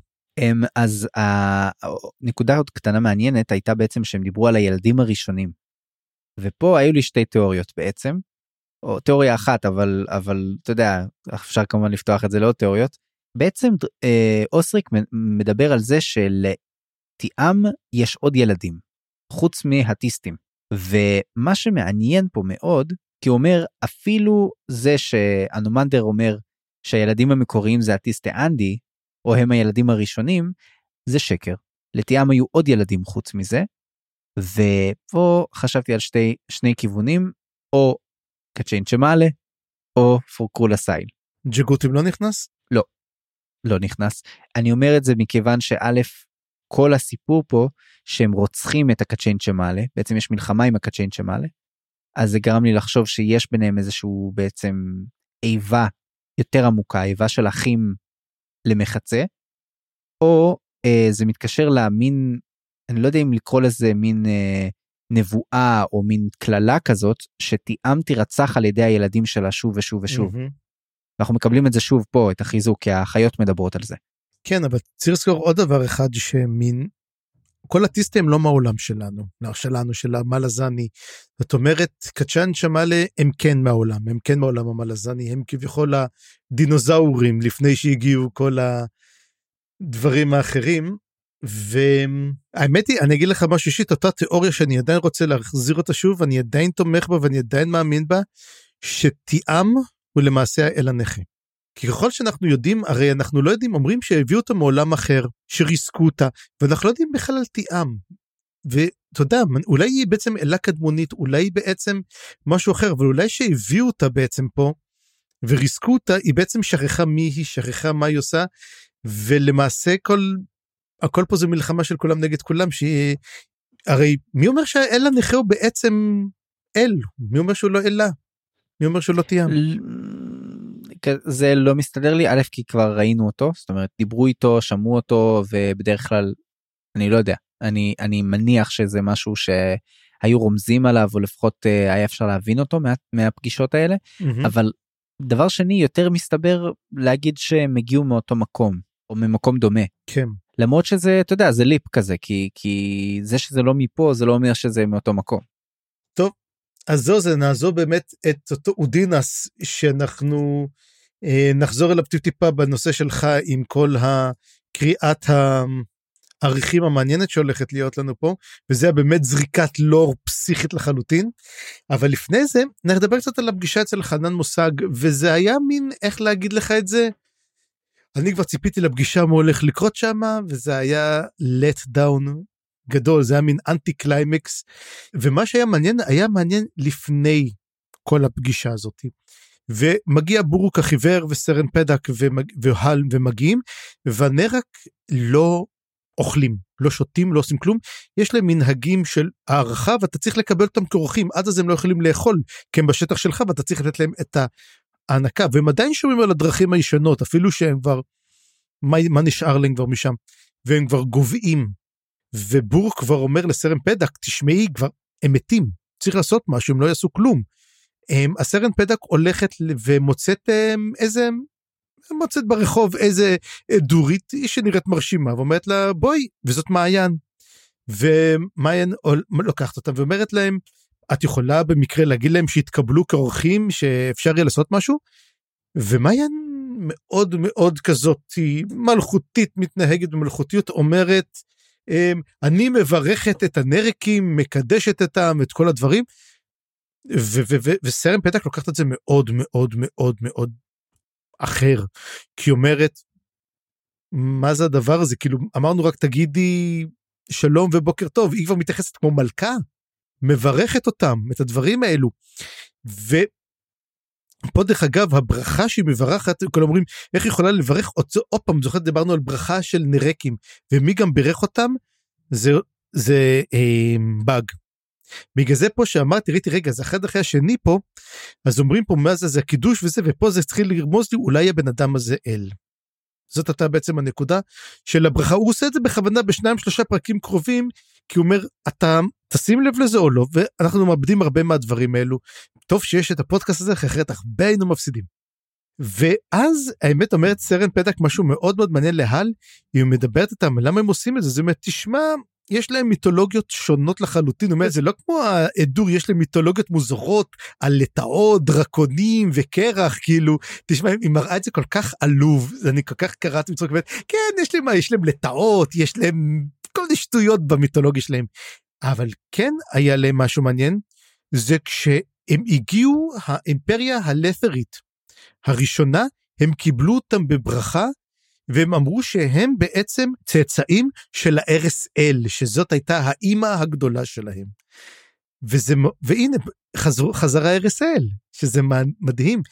ואז בעצם אני מעלה פה תיאוריה על הנרקים ועל אל, הרי ראינו אל הוא דומה, אמרו, אמרנו שהוא מן מקור בני האדם. אבל הוא לא, היא לא בדיוק נראית בן אדם, היא הרבה יותר גדולה בזה, ואני אומר אל היא המקור לברגהסטים, ולמעשה אנחנו לא רואים את זה, אבל אני אומר, הנרקים הם ברגהסטים, גם אומרים שהם יחסית גדולים, והטרסנלים, אני אגיד לך, הם טובלקאים. וזה משהו שאנחנו לא יודעים, כי אני אומר, אובללה פונג, הוא מזכיר לי מאוד את קרסה אורלונג, ואני חושב שבעצם זה אותם גזעים בשמות אחרים. יש גם את הפאד שאנחנו לא יודעים מי הוא, יכול להיות שהוא גם כן איזה גזע שאנחנו מכירים, הוא יכול להיות שהם נפנים, אנחנו יכול להיות שהם כחולים ואנחנו לא רואים את זה כי לא אמרו כלום, זה דובר פה על אותם גזעים. אז אני חושב בעצם שהארס אל זאת אלת הברגהסטים והטרסנלים הם טובלקאים. וזה עוד תיאוריה חמודה שלי. אני שומע את התיאוריה שלך ואני אני אציע משהו משלי. And I raise you by 20, כן. כן אני חשבתי על הארסל שבעצם יותר זה לא ממש תיאוריה זה יותר מה שדיברנו בספר הקודם. בספר הקודם הרי היה כשדיברנו את כל הסיפורים של uh, טרל סנגר וכל אלה אז הם דיברו בעצם על העם הקדום שהיה עוד לפני בני האדם. וראינו משהו דומה לזה גם קצת אם אני לא טועה עם לאוריק כשהוא נכון, מגיע נכון. לחפש את אבא שלו. ודאי שראינו אותם. והוא רואה שם את הבני אדם הפרימיטיביים האלה. שהכלבים מהדרגוס בעיטו אותם. והוא קרא להם ארסים. Mm-hmm. ואני חושב שנרק וארס זה אותו מצלול, הם נשמעים אותו דבר, לדעתי זה פשוט אחד לאחד, זה הם. הם כמו עם עתיק כזה, עם פרימיטיבי, שהצליח להתפתח במקביל לאנשים האחרים, לבני האדם. מעניין. אוקיי. לא הייתי אומר שזה גזע אחר, אולי זה שלב אחר בהתפתחות האנושית שפשוט התפתח במקביל. כי יש משפח... קיצור גם באבולוציה הרי יש משפחות שונות שמתפתחות בשלבים שונים ויש משפחות שנשארות בשלב מסוים וכאלה. אוקיי האמת זה אחלה תיאוריה אהבתי את זה מאוד ונעבור נעבור למפגש עצמו שהמפגש עצמו הוא אני הנה כתבת פה חנן לא פרייר ברור שחנן לא פרייר הוא מדבר איתם הוא כבר מבין שמה המלכה עושה הוא מבין למה שלחו אנשים למות. מה שכן כבר אה, מהל אומר לסרן פדק לפני שנכנס אומר לה תשמעי יש לנו בני ברית שיכולים לעזור לנו קוראים להם אחים סנגר אבל הם לא פה. הם, נלח, הם הלכו אז את you're on your own there אז שלך בהצלחה והיא הולכת ואחרי שבעצם חנן מדבר ומבין מבין את כל התוכניות בכל הוא אומר לה תשמעי אנחנו כבר לא זקוקים לשירותייך תודה רבה ובעצם אומר לה את מוזמנת לחזור וסרן פדק מבינה שהיא לא כך הצליחה. לעצור את המלחמה ואין לה הולכת להיות מלחמה היא די מבינה שיוצאת החוצה בגשם ככה וזה בוכה בגשם כמו שאומרים והיא מבינה די שהכל אבוד. כן אה, אה, הפגישה הזאת הייתה אני, אני מסכים איתך שהיא הייתה די אנטי קלימקטית מצד אחד. מצד שני חנן מושג מקבל פה קצת תיאור מעניין. כאילו הוא, הוא כזה ציני מאוד נכון? ו, וכזה כמו בדיחות אבא כזה אני לא יודע אה, לא מה שחשבתי שהוא יהיה וזה גרם לי קצת לפחד ממנו יותר כי הוא לא נראה כמו איזה איש חמום מוח או משהו כזה. פלדה קרה. כן פלדה קרה לגמרי. אגב עוד פלדה קרה שאנחנו לא הזכרנו אותה ואנחנו היינו חייבים זה אזגרה אזגרה מופיע סוף סוף פעם ראשונה בפרקים הוא מופיע אצל ברייס הרי שברייס מתאושש נכון, מגיע נכון. אזגרה הוא מתחיל לדבר איתו ואזגרה הוא חכם והוא נבון והוא לא המלך הטיפש שאתה חושב שהוא הוא מבין את כל התוכניות ואתה מבין שיש לך פה תשמע יש כל כך הרבה מתמודדים לכס זה כמו שאמרתי זה לא שיש חכם יש, יש לך טיפשים וחכמים יש חכמים ויש גאונים. החכמים ימותו הגאונים ישרדו וגם זה לא תמיד בטוח. אבל כמובן יש לנו גם עסק עם איזה דביל אחד בשם רולד. תשמע אבל אבל לא אבל המלך זאת נקודה חשובה אני חושב שאסגרה עשה עליי רושם גם מאוד מאוד חזק אני חושב שיש לו יש לו הרבה תוכניות שהוא מתחת לשרוול והרבה דברים שהוא עוד, עוד, עוד הולך להשיג. Mm-hmm. Uh, לא חושב שהמלכה פה עשתה בדיוק מה שהיא חשבה שהיא עשתה. זה כמו שאומר נחכה ונראה כי אני מחכה לתוכנית של אסגר. טוב ובאמת אחרי הפגישה הזאת עם, ה, עם המלך היה בעצם uh, עם חנן מושג אני חוזר רגע ל, להידורים אז היה לנו בעצם עוד אירוע מאוד משמעותי וזה באמת היה הטלת העריכים של מכשפת נוצה. וסרן פדק צופה בדבר הזה גם. והיא הרי שוחררה מה, מהמועצה וזה גרם לי לחשוב מהדברים שהיא פה מתארת והמחשבות שהיא משתפת אותנו בהם גרם לי לחשוב מה אנחנו בעצם יודעים על סרן פדק מה זה באמת אומר התפקיד שלה כי היא יודעת המון יודעת היסטוריה היא מבינה קצת בקסם אולי בקריאת תאריכים בכל הדברים האלה כי יש לה הערות מאוד מאוד חכמות. וכשהיא צופה במכשפת נוצה קודם כל היא אומרת שלמכשפת נוצה יש שם מאוד היסטורי מאוד משמעותי בהיסטוריה הייתה מכשפה כבר כזאת הייתה קוסמת כזאת. וגם היא אומרת שזה משהו מיוחד שיש לעם קורא בעריכים או קוראת בעריכים שזה לא המקצוע שלהם שהם לא מרוויחים מזה כסף אלא זה התפקיד החברתי שלהם זה התפקיד המסורתי שלהם. וזה משהו שבדרך כלל אין אותו. רק ללת'רים או לעבדים הלת'רים יש להם אותו. וזה מאוד מעניין וכל הדבר הזה גם אני לא בטוח שאני מבין מה הקשר בין הלת'רים העבדים האלה ול... ולת'ר. כי זה נראה כאילו שני העמים האלה פועלים על מניעים אחרים מעניין אותם דברים אחרים. לא ידוע שהם היו היו חייבים עכשיו השאלה עצמה האם מכרו אותם כי, כי היא שואלת אותם אתם עדיין נשארים חייבים והוא אומר לה כן אנחנו עדיין משלמים את החוב שלנו אז אני חושב שכנראה פשוט נמסרו להם לעבדות על ידי הלת'רים. אולי באיזה עסקה כזאת עסקת שבויים כזאת או כזאת או אחרת. כן וגם עוד משהו שהיא אומרת על מכשפת מוצא. היא אומרת שקריאת עריכים היא בעייתית מאוד כאשר מדובר במקום שמאוד מאוד קשור לקורל דה מורלן לקראים שלו. וזה מאוד מפתיע אותה שהיא מצליחה לעשות קריאה וגם אם היא עושה קריאות כאלה אם זה משהו אין לו השלכות מסוכנות או, או משמעותיות כלשהן. וזה גם מראה שיש לה איזשהו ידע בקסם או ידע בקריאה בעריכים או דברים כאלה. תראה, כשאתה עושה קורס אקוויטור, אז יש לך המון המון דברים שאתה צריך ללמוד, אתה צריך ללמוד מסורת וקסמים ו... וכל השמות של הקרים של אה, קורל דה מורלן, זה לא פשוט לעבור את המבחן. אולי פשוט יש לה ידע תרבותי מאוד מרשים, אולי צריכה להכיר את כל העמים של אפר mm-hmm. שולטת עליהם, משהו כזה. וגם את ההיסטוריה שלהם ואת המיתולוגיה שלהם. כן, ובוא נעבור לחיזיון עצמו ולקריאה עצמה, ותקשיב, זאת הייתה קריאה חתיכת, אה, הייתי צריך להאזין לה כמה פעמים, לא בטוח שהבנתי. אני חושב על שהגעתי לנקודות העיקריות שהיא עלתה עליהן. אה, דבר ראשון זה שהיא מזכירה את מאחז החיות בפירוש, והיא מדברת על זה של מאחז החיות שולטים שתיים, ואנחנו כבר יודעים על זה, אה, כבר דיברנו על זה בספר השלישי. כן, זאת נראית לי נבואה, כי הזמן הוא לא נכון. זה אמור לקרות עוד שנה, שנתיים, זאת אומרת, היא, יכול להיות שמה שהיא מדברת על, בגלל זה אני ראיתי את הנבואה שלה ככל, כנבואה, לא כ, כקריאה הרי, שבחיות שהיה זה יהיו שניים כעת. אני מדבר כמובן על טוג ופנדריי, שראינו אותם מתאחדים בסוף הספר השלישי, וגם יש שם בעצם איזשהו מצור שמתנהל על המאחז הריק, יש עליו איזושהי מלחמה, וזה משהו שהצלחנו כבר סוג של לחוש אותו עד כה, דיברנו על זה שאולי המאחז הריק קשור איכשהו לכס, איזשהו כס, ואולי זה מה שנמצא מתחת למשכן הנצחי, ואולי זה, אולי זה מה שנמצא בתוך הדומין, אני לא יודע. הנה עכשיו אני חושב על מה שאתה אומר שרבים כולם על המאחז הריק, אולי זה קשור למה שקרה בנתיב הידיים. כי תזכור שמה שמוביל בסופו של דבר זה העריכים במנזר תסם.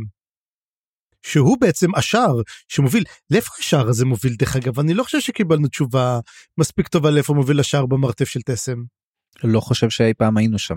אז אני חושב, אולי הוא מוביל למאחז הריק, אולי הוא המאחז הריק. מעניין מאוד. וזה אגב מתחבר לי לשאלה ול, ולתיאוריה כללית כללית כללית על המאחזים. כי עד עכשיו לפחות איך שזה היה אצלי בראש, תקן אותי אם, אה, אם לך זה היה משהו אחר, אבל היה מין הבנה שהמאחזים וה... בוא נגיד ככה, מה בין מאחזים לקלפים? והאם הם מקבילים? האם מדובר בדברים אחרים? ו... ואם מדובר באותו דבר, אז אני אגיד מה התיאוריה שלי, התיאוריה שלי זה שבעצם מדובר באותו דבר. זה פשוט שתי דרכים שונות להסתכל על מארג שלם של כוחות שקיימים בעולם. ואומנם דרך אחת היא כאילו יותר פרימיטיבית, אבל בגלל שהיא שונה, גם הקריאה בה שונה, וגם היא מסדרת את הכוחות בצורה שונה קצת. ואפשר ללמוד ממנה דברים אחרים. אז לא בטוח שדרך אחת עדיפה על השנייה, לא בטוח שקלפי הזף הם יותר חלשים או יותר חזקים או יותר שום דבר, הם פשוט אחרים. והם מתארים דברים לפעמים דומים ולפעמים את אותם הדברים עצמם בדרכים שונות. וזה זה אני מדבר על זה כי אני חושב גם על ההבדלים התרבותיים שדיברנו עליהם עכשיו נגיד המיתולוגיה. כן כמו שהם אמרו הם מדברים על, על איזה שהם לטאות ודרקונים וכאלה ואנחנו מדברים על ארס ובסוף הכל נכון כאילו גם המיתולוגיה שלהם מבוססת על משהו אמיתי גם שלהם מבוססת על משהו אמיתי אז אותו דבר לגבי הקלפים והעריכים והקשרים ביניהם. וכן אני חושב שהקלפים אולי קצת הם, מושפעים אולי מאיזושהי דרך של האזף מאיזשהו שלטון של האזף או מרות של האזף. איזשהו סדר שהם כפו על העריכים. תשמע יש גם צריך לזכור את זה שברגע שאתה נכנס לתוך בית האזף יש לך תאריכים. אם אתה זוכר גם כן שהם נכנסו לבית המתים הם יכ... ולטרמולור הם בטרמולור הם יכלו לראות עריכים והם יכלו להיכנס חלק מה אבל חלק מהעריכים גם הובילו לעולמות אחרים גם לזכור. אז זאת השאלה גם כן, מה, אם מעריכים מדבר, אמ, אותו דבר או לא, אז מי הוא שליט העריכים? האם יש מישהו כמו גנוס פארן? האם גנוס פארן מסוגל גם להשפיע על עריכים, לא רק על קלפים? אני חושב ששליט העריכים הוא הארנט. כי לפי מה שהם תיארו, העריכים נוצרו רק כאשר הארנט בא והשפיע על הפולקרה. מה זה הפולקרה עצמה? הפולקרה זה שלושת הכוחות האלה שדיברנו עליהם. כן, כן, אבל מה הוא אומר? למה הם קיבלו שלושתם כוחות מין איזון כלשהו? האם בעצם העריכים מתארים סיפור היסטורי, או שהם בעצם אה, כלי לניחוש? תראה, אני אני חושב שכמה שכבר אמרתי זה הרבה מעבר למה שאני מבין uh, אני סתם נותן כמה הצעות כי כי השאלה הזאת של מה זה עריכים ולמה אנחנו עד עכשיו דיברנו על מאחזים לעומת הקלפים היה לי ברור שזה סוג של פשוט משהו עתיק שכבר עבר זמנו אבל פה פתאום לא כי כי גם רגע בוא נחזור שנייה למאחז החיות איך יכול להיות שמאחז החיות פתאום קיבל עוד פעם מילים נכון. מאחז אנחנו יודעים כאילו- שהוא בעצם היה משול קדמון. נכון אבל אבל הוא לא הוא לא אה, אובסוליט כאילו הוא לא הוא לא כבר אה, חסר אה, אה, כוח אפשר. לחזור אליו אפשר להשתמש בו אז הם לא מתים הם לא קיצור זה מעניין כל החיבור הזה מה שנחמד הוא שבספר הזה אנחנו מקבלים הרבה לור, עוד הרבה שאלות, אבל המון המון לור, שקצת עוזר לנו להבין טיפ טיפה יותר את העולם ויותר אה, להגיד נו נו באמת. ואתה יודע מה אולי זה החיבור היחיד שיש לנו חוץ מטרל סנגר גם לספרים הקודמים. שזה אז העולם זה חשוב עצמו. לדבר על כן, הדברים האלה. זה העולם עצמו. אז יאללה בוא נדבר רגע על החלק השני בעצם של העניין הזה וזה מסע הסנגרים האחים וזה החלק שהיה לי קצת קשה. אני חייב להודות בקריאה הזאת אני לא הצלחתי לצלוח אותו בפעם אחת. היה לי מאוד קשה הדיבורים בהתחלה התיאורים על, המסע שלהם. היו שם כמה דברים semi מעניינים אבל אבל עד שהתחיל להיות שם אקשן לא היה מעניין. לי לפחות ואחר כך כשהתחיל האקשן היה מאוד מעניין פתאום. מהמם. ויש לנו גם מפלצות חדשות. כן. אז בוא נדבר רגע על השדות הקרח בעצם הם יוצאים מהכפר ומתקדמים לכיוון שדות קרח והם מדברים שם כבר יש יש לנו כבר את בינידס ובינידס הוא הרי מכשף יש לו ידע קדום יש לו כל מיני כאלה והוא מדבר על זה שבעצם יש שם קשר לג'גותים בעצם לקרח הזה שהם יצרו אותו שהם אה, המקור שלו. והיה לי שם גם פתאום אזכור של אריח חדש שנקרא אריח המשקיף. The Watcher נכון? כן, Watcher או Observer? אני חושב שזה וואצ'ר. ואני כתבתי פה שיש לי תיאוריה לגבי האריח וכתבתי ג' ועכשיו אני לא מצליח להיזכר. אז אני אתן לך את התיאוריה שלי שאני חושב שזה אותו דבר. אוקיי כן. אני חושב שזה גוטוס. אה, כן אוקיי סבבה אני מסכים. לא, כי זה, היה די ברור, כי הוא אומר שהוא בא והוא משקיף עליהם, וזה הזכיר לי מאוד את גוטוס שיושב ומשקיף על הכל, ואתה יודע משהו, בזה אני אומר, כריכים מאוד מאוד, מין כמו סיפור היסטוריה שהם סיפרו לעצמם, והם הכניסו אותו. לתרבות שלהם. כי מה הם אמרו? היה תאריכים והיה את הג'גות הזה. כי הקרח הזה הרי היה בשבילהם, תחשוב, בשביל כל. המקום הזה הוא הקפיא את הכל, הוא גמר את המלחמה. זה המהלך אדיר, אז באמת הוא קיבל אריח על כל מה שקשור לקרח. וכנראה הצופה, מי שיצר את זה, זה שהסתכל, זה כנראה גוטוס מדובר עליו. אז, אז, אז כזה זאת השאלה, אולי בעצם עריכים הם כמו מין, אתה יודע, קטעים בהיסטוריה שלהם, אנחנו נדע, היום הפולקרום הזה, המשען, זה בעצם המלחמות האדירות, אותן מלחמות האימאס, שהפולקרו לסייל באו להשכין שלום, הרי הם נקודות משען, הם משני הצדדים, באמצע מישהו בא לייצב אותם. איך הוא ייצב אותם? על ידי שהוא הרג אותם. כ- איך הרי פולקרו לסייל פתרו מלחמות? באתי להשכין שלום, איך? אני הורג את כולם ואז יהיה שלום. זה תפיסת מוח פולקרולית. בגלל זה גם אין את הקצ'אן שמאלה, הם, לא, הם, הם פרי היסטוריה, הם עוד לפני כל הדברים האלו. מעניין. ולכן העורב הלבן יכול להיות באמת, הם זוכרים את סילצ'ס רואין כעורב לבן. אתה יודע, מין, כל מיני דברים שצריכים... לי- אני באמת רוצה עכשיו, אתה יודע, באמת אחרי שנזמור את זה, נשב ונקרא את כל מה שאמרו, ונראה אם אני מצליח להכניס איכשהו אירועים היסטוריים לכל הדבר הזה. אני פשוט אומר לעצמי למה לטרוח בטוח ב- בספר הבא אז אנחנו נבין כבר שכל מה שהבנו עכשיו זה שטויות ויהיה לנו כבר תשובות זה הכיף, זה הכיף פשוט- בכל הדבר הזה, שזה כזה- ללכת אחורה, זה לקרוא, זה לשמוע וזה לגלות כל אחד מה קורה, מי זה הארנט הזה, זה, זה, זה, זה באג או לא באג. זה, זה באג, זה באג, זה באג במערכת, זה מה שזה. כן אבל אריקסון הוא ממש טיזר הוא כאילו הוא משחרר את הלור הזה נורא נורא לאט וכל פעם הוא משתנה וכזה גם אתה לא בטוח כמה אפשר לסמוך על האפיגרפים ועל אנשים וכמה הם באמת יודעים אה, כשברוק בספר הראשון דיבר על שלושה גזעים ואחר כך גילינו שיש ארבעה זה אתה יודע. טוב אז אה, זה היה טנג'נט אה, רציני אבל בוא נחזור באמת למסע. יש לנו בעצם אה, סכנות כל מיני בדרך אנחנו מגלים שיש יצורים פה שנקראים ג'קים שזה שם מאוד מגניב, אה, למין כלבים או יצורים דמויי כלב גדולים כאלה, אה, ויש כל מיני ימים שהם יותר אה, פרימיטיבסקי כזה ב, ב, באזור שם.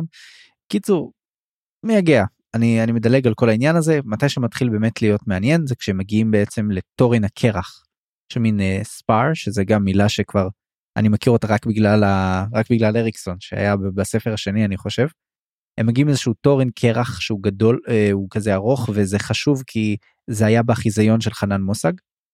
וזה יש שם איזשהו קשר לקסם שלו. אה, ובינידס אומר שרגע רגע רגע משהו פה מוזר זה לא אמורלן זה לא קורל דה מורלן אני הייתי אמור לזהות את זה. מה ששוב מראה לנו שיכול להיות שיש פה התערבות של קסם אחר אולי האל הנכה אולי משהו אחר ואנחנו בעצם מגיעים לפשלה של רולד. והפשלה של רולד הם הרי עוצרים שם ורולד אמור לשמור בלילה הם עושים תורנות שמירה ומה לעשות רולד אה, כנראה נרדם. זה לא זה לא סגור שהוא נרדם. אז אני אומר אני אומר כנראה אה, ו, וכשמתעורר אה, טרל סנגר ורואה שאח שלו כנראה נרדם כי הוא מתחיל לשמוע לראות דברים לשמוע קולות הוא מתחיל להבין שקרה משהו יש לו איזה תחושה רעה והוא כמובן אה, קופץ על האח שלו צועק עליו תראה הוא מגיב קצת בצורה קיצונית והוא אחר כך גם מדבר על זה אבל הוא ממש כועס עליו כולם מגלים את זה ומסתבר שאצל ההדורים יש ענייני כבוד כאלה משפחתיים אם יגלו שהוא נרדם בשמירה ככה, נרדם בשמירה זה קלון למשפחה ודברים כאלה ממש רציני. ויש לה הרי איתם עוד אנשים שהם לא רק האחים שהם יכולו בעצם יכולים לספר את זה לכפר. ואז בעצם מתחיל קרב ויש שם סוג של קרב שכמובן יורדים עליהם כל האנשים האלה שדיברנו עליהם והג'קים ומנסים בעצם אה, אה, אה, לקחת בעצם את מה שהם באו לקחת את החרב הזאת הם מוצאים בעצם את החרב שכנראה זה מה שחנן מושג שלח אותם להביא הוא גם אמר לפיר שאסור לגעת בה בידיים גלויות ושהם צריכים להביא לו אותה משם. ויש עוד רגע נדבר על החרב אבל בעצם התוצאות של הקרב הזה מה שקרה זה שהם נכנסו למצב מאוד מאוד לא טוב ומי שהציל את זה זה דווקא רולד כי רולד מסתבר שהוא כן לקח את החרב הזאת ובעצם השתמש בה בשביל ככה לפרוץ את הדרך ולהרוג את היצורים האלה. אני אני שכחתי מי יש איזה שם לעם הזה שנלחם בהם? לא. ליצורים האלה? ג'קים לא. יש את הג'קים לא יש ג'קים ויש עוד משהו. אני זוכר שראית אני זוכר רק את הג'קים. אוקיי whatever בכל מקרה כמובן בגלל שהוא נגע בה ב, ב, ביד רגיל אז היא נדבקה לו ליד ואז הוא מת. ואחרי שהוא מת הם בעצם לא יכולים לפ... להוציא את החרב לשחרר אותה מהיד שלו אז הם נאלצים פשוט לקחת אותו עם החרב לשים על הנוקה וללכת. וגם בדרך חזור יש להם המון המון המון בעיות המון סכנות. טרל סנגר בעצם אה, מקבל חנית מיוחדת והוא נאלץ אה, בעצם להיות במאסף וזה גורם לו להתנתק מהחבורה ואז עד עד עד הסוף בעצם שהוא ככה מצליח למצוא את דרכו חזרה לכפר והוא מגלה שם את כולם. זה בעצם הסיפור בגדול בגדול. ועכשיו אני רוצה להתייחס לכמה נקודות uh, ספציפית. דבר ראשון, אני מאוד מאוד אהבתי איך טרל מתואר בפרקים האלה כמאוד מאוד בעייתי. יש לו בעצם מלא מלא ספקות ומלא אשמה שהוא חש בעניין הזה. דבר ראשון, הוא לא בטוח אם הוא תפס את רולד על חם באמת, או שהוא באמת קרה לו משהו יכול להיות שנעשה לו איזשהו קסם יכול להיות שהוא טוען שהוא לא נרדם ובאמת מהדרך שבה הוא קפץ עליו לא היה ברור אם הוא נרדם או לא. ודבר שני אנחנו מקבלים את זה מזה שהוא חושב כל הזמן על איך אח שלו בעצם בגד אה, לא בגד אבל איך אח שלהם בעצם הביא קלון על המשפחה. ואחרי זה פיר תופס אותו ואומר לו תקשיב אה, הוא הציל אותנו ויותר מזה שהוא הציל אותנו הוא הייתה סיבה שהוא לקח את החרב כאילו הרי זה נראה מוזר למה אתה לוקח את החרב שהרגע אמרנו לך לא לקחת אותה. אז כנראה שנפלה לו החנית ולא היה לו משהו אחר והוא נאלץ. קיצור הוא עשה הוא עשה שיקול. הוא מת גם תוך כדי קרב. נכון. לא אבל זה שהוא מת מתוך כדי קרב אז אפשר לומר טוב זה זה ממש אה, זה מעורר כבוד וצריך לה, להזכיר את זה אבל אי אפשר לא להזכיר את זה שהוא נרדם בשמירה נכון אבל אז פיר מסביר שבעצם זה יותר מזה שהוא סתם, הוא לא סתם מת, הוא הרג הרבה מאוד אה, בדרך, הוא נלחם בגבורה, הוא uh, תפס את החרב כי לא היה לו משהו אחר, הוא בעצם כמעט נלחם בידיים לפני זה. Um, בקיצור, לטרל יש המון המון uh, רגשות אשמה בעניין הזה, ואני חושב שהסיפור הזה מאוד ישפיע עליו. אני רוצה לטעון שהמאורע הזה יגרום לטרל לעשות משהו בהמשך. אנחנו כבר יודעים לאיפה זה מוביל. אז אני, אני לא יודע אם זה מוביל ישירות לשם, אבל בהחלט אני חושב שמשהו פה נשבר בטרל ומשהו פה הולך להשתנות אצלו. וכמו שאנחנו רואים גם כן גורלו של האח הצעיר למות. כן, אז אה, מה שאתה, התיאוריה שלך והתחזית שלך באמת אה, צדקה פה. ברייס, ברייס, אל תיגעו לי בברייס, בבקשה אל תיגעו לי כן, בברייס. אל תיגעו בברייס. למרות שיכול להיות שהוא כבר מת, יכול להיות שעכשיו מה שקרה לו זה ישנה אותו לגמרי, אז הוא סוג של מת, אבל בכל מהמם. מקרה, בוא נדבר גם על זה שהחרב הזאת דורשת הסבר, כי א', חשבנו על זה שזה אולי חנית בכלל במקור, ודבר שני, בוא, בוא רגע נזרום עם זה שזה באמת האל הנכה שלח את חנן מוסג להביא את החרב, נו באמת, זה הדבר- די ברור, לא? כי אני לא בטוח, כי, כי, כי מה היא עושה פה? ולמה הוא, ואה, עוד שאלה, מתי נעשתה החרב בפרולוג? שלוש שנים לפני. אז אם כך זאת יכולה להיות אותה חרב. שנתיים שלוש, אוקיי, אל תתפוס לי במילה, שנתיים שלוש. כן, אז אני לא הייתי בטוח אם זה שנתיים שלוש לפני או שנתיים שלוש אחרי. לא, אז תראה, כי העובדה שזאת חרב, ואנחנו שמענו כבר על חרב, חרב שמופיעה בפרולוג, זו חרב שצריכה להופיע בפרק שמונה. תראה, הגיוני, גם זאת גם החרב שאני חשבתי עליה. זאת בעצם החרב שביקש, אה, שהאל הנכה ביקש מה... ביקש, דרש מהנפח ההוא לעשות עם הבוקרלים וכל הדבר הזה. מעניין, מה זאת החרב הזאת? מה היכולות שלה? ולמה הגיע למה- לשם? למה היא הגיעה לשם? ולמה חנן מוסג צריך אותה? ולמה אי אפשר לנתק את היד ממנה? ואם כבר, בוא נשאל עוד שאלה חצופה קטנה, האם הוא באמת מת, רולד? לפי מה שנראה כן. כן, אבל הוא מחזיק בחרב מאוד מאוד מיוחדת. יכול להיות שהוא בתוך החרב, יכול להיות שהוא אה, ניצל בזכותה. מה אם כמו דרגניפור והיא בעצם שואבת את הנשמה של מי שנמצא שם? הוא בעצם כלוא בתוך החרב החדשה? משהו כזה. בקיצור, אה, תראה, היה באמת אה, המון המון אקשן פה. אני רק רציתי גם להזכיר שהסצנה הזאת שטרל כאילו מאבד את הדרך וכאילו נלחם באויבים בלי כל, ה... בלי כל החבר'ה שלו ואחרי זה מוצא את זה, זה מאוד הזכיר לי את הסצנה בצ'רלי צ'פלין, בסרט של צ'רלי צ'פלין בדיקטטור הגדול. אתה מכיר את הסצנה הזאת? יש הרבה צנות, איזה מהם? יש שם סצנה שהם אה, בהתחלה נלחמים מלחמת העולם הראשונה והוא אה, צועד עם היחידה שלו ואז זה מתחיל ערפל מאוד מאוד כבד ואז הוא ממשיך לצעוד ואז הוא מגלה שהוא נמצא עם האויב עם הבריטים או כן. הצרפתים משהו כזה ואז אה, ואז אה, רק אחרי זה הם קולטים שזה הוא ואז הוא נאלץ ככה לברוח מהר מהר מהר עד שהוא מגיע חזרה ל- אה, לכוח שלו לחפירות שלו, כן. כן אז אז זה ממש הזכיר לי את זה משום מה. לא, כי ראית, כתבתי פה צ'רלי צ'פלין ואמרתי, מה לכל הרוחות? צ'רלי צ'פלין הזכיר לך במה שקראנו. אגב, גם לזכור שברגע שהוא נלחם, טרולסנג, אה, טרלסנגר, הוא מאבד את, ה, את הדרך, ואז הוא גורם לכל הג'אקים לרדוף אחריו.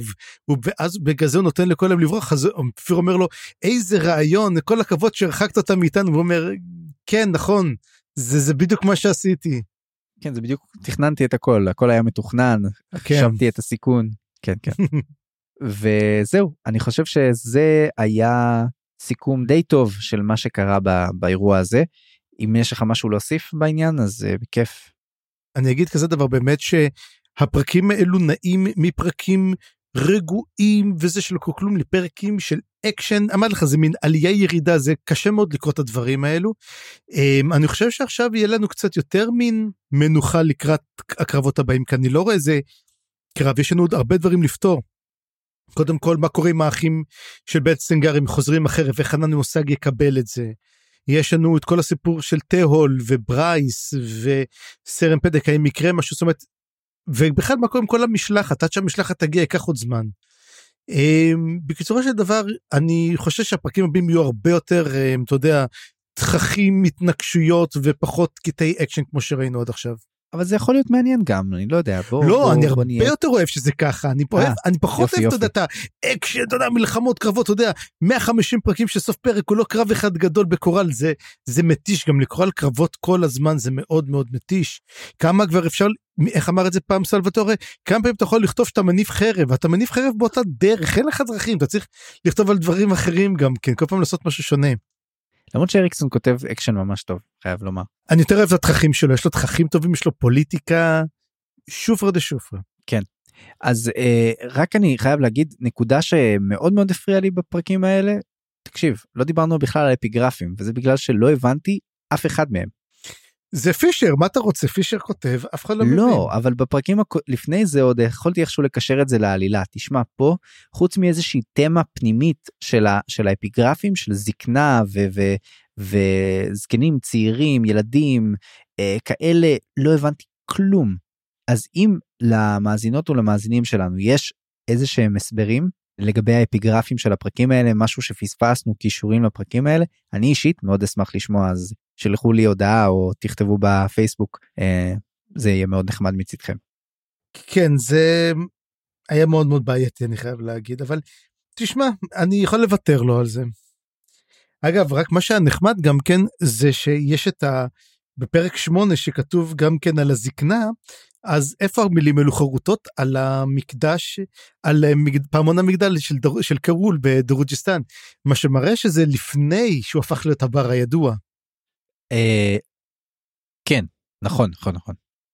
תראה, יכול להיות שהבר עוד אה, בנוי שם על החורבות או משהו כזה, ושזה עדיין חרוט שם איפשהו. וואי, אתה יודע, מה- במרתף איפשהו. תגיד, מתי חוזרים לדרוג'יסטן? בא לי לראות מה קורה שם. יאללה, יאללה, בוא. אני ואתה חוזרים לדרוג'יסטן. יאללה. ו- בחזרה לדרוג'יסטן. אז אז אה, מאזינות ומאזינים אתם אה, מוזמנים להצטרף אלינו לבר אה, של אה, מה שמה אתה רואה, כבר שכחנו אותה אפילו. אה, פיקר לבר של פיקר פיקר, פיקר, פיקר. אז מוזמנים איתנו לבר של אה, לא, פיקר. קוראים קוראים לו הבר- הבר של קירול קוראים לו בתכלס, הם קראו לזה הבר אה של בר של קירול. קירול יאללה יאללה אז בואו איתנו לבר של קירול וניפגש אחר כך וזהו לעת עתה. בפעם הבאה נקרא את הפרקים 9 עד 11 ונסיים את קדמת היום, החלק השני בספר גאות חצות, הספר החמישי בסדרה. אני חיים גורוב גלברט אני צפרי גרוסמן. תוכלו ליצור איתנו קשר בפייסבוק או במייל מה לזן קורא פה שטרודל ג'ימייל נקודה קום. עריכה וסאונד חיים גורוב גלברט.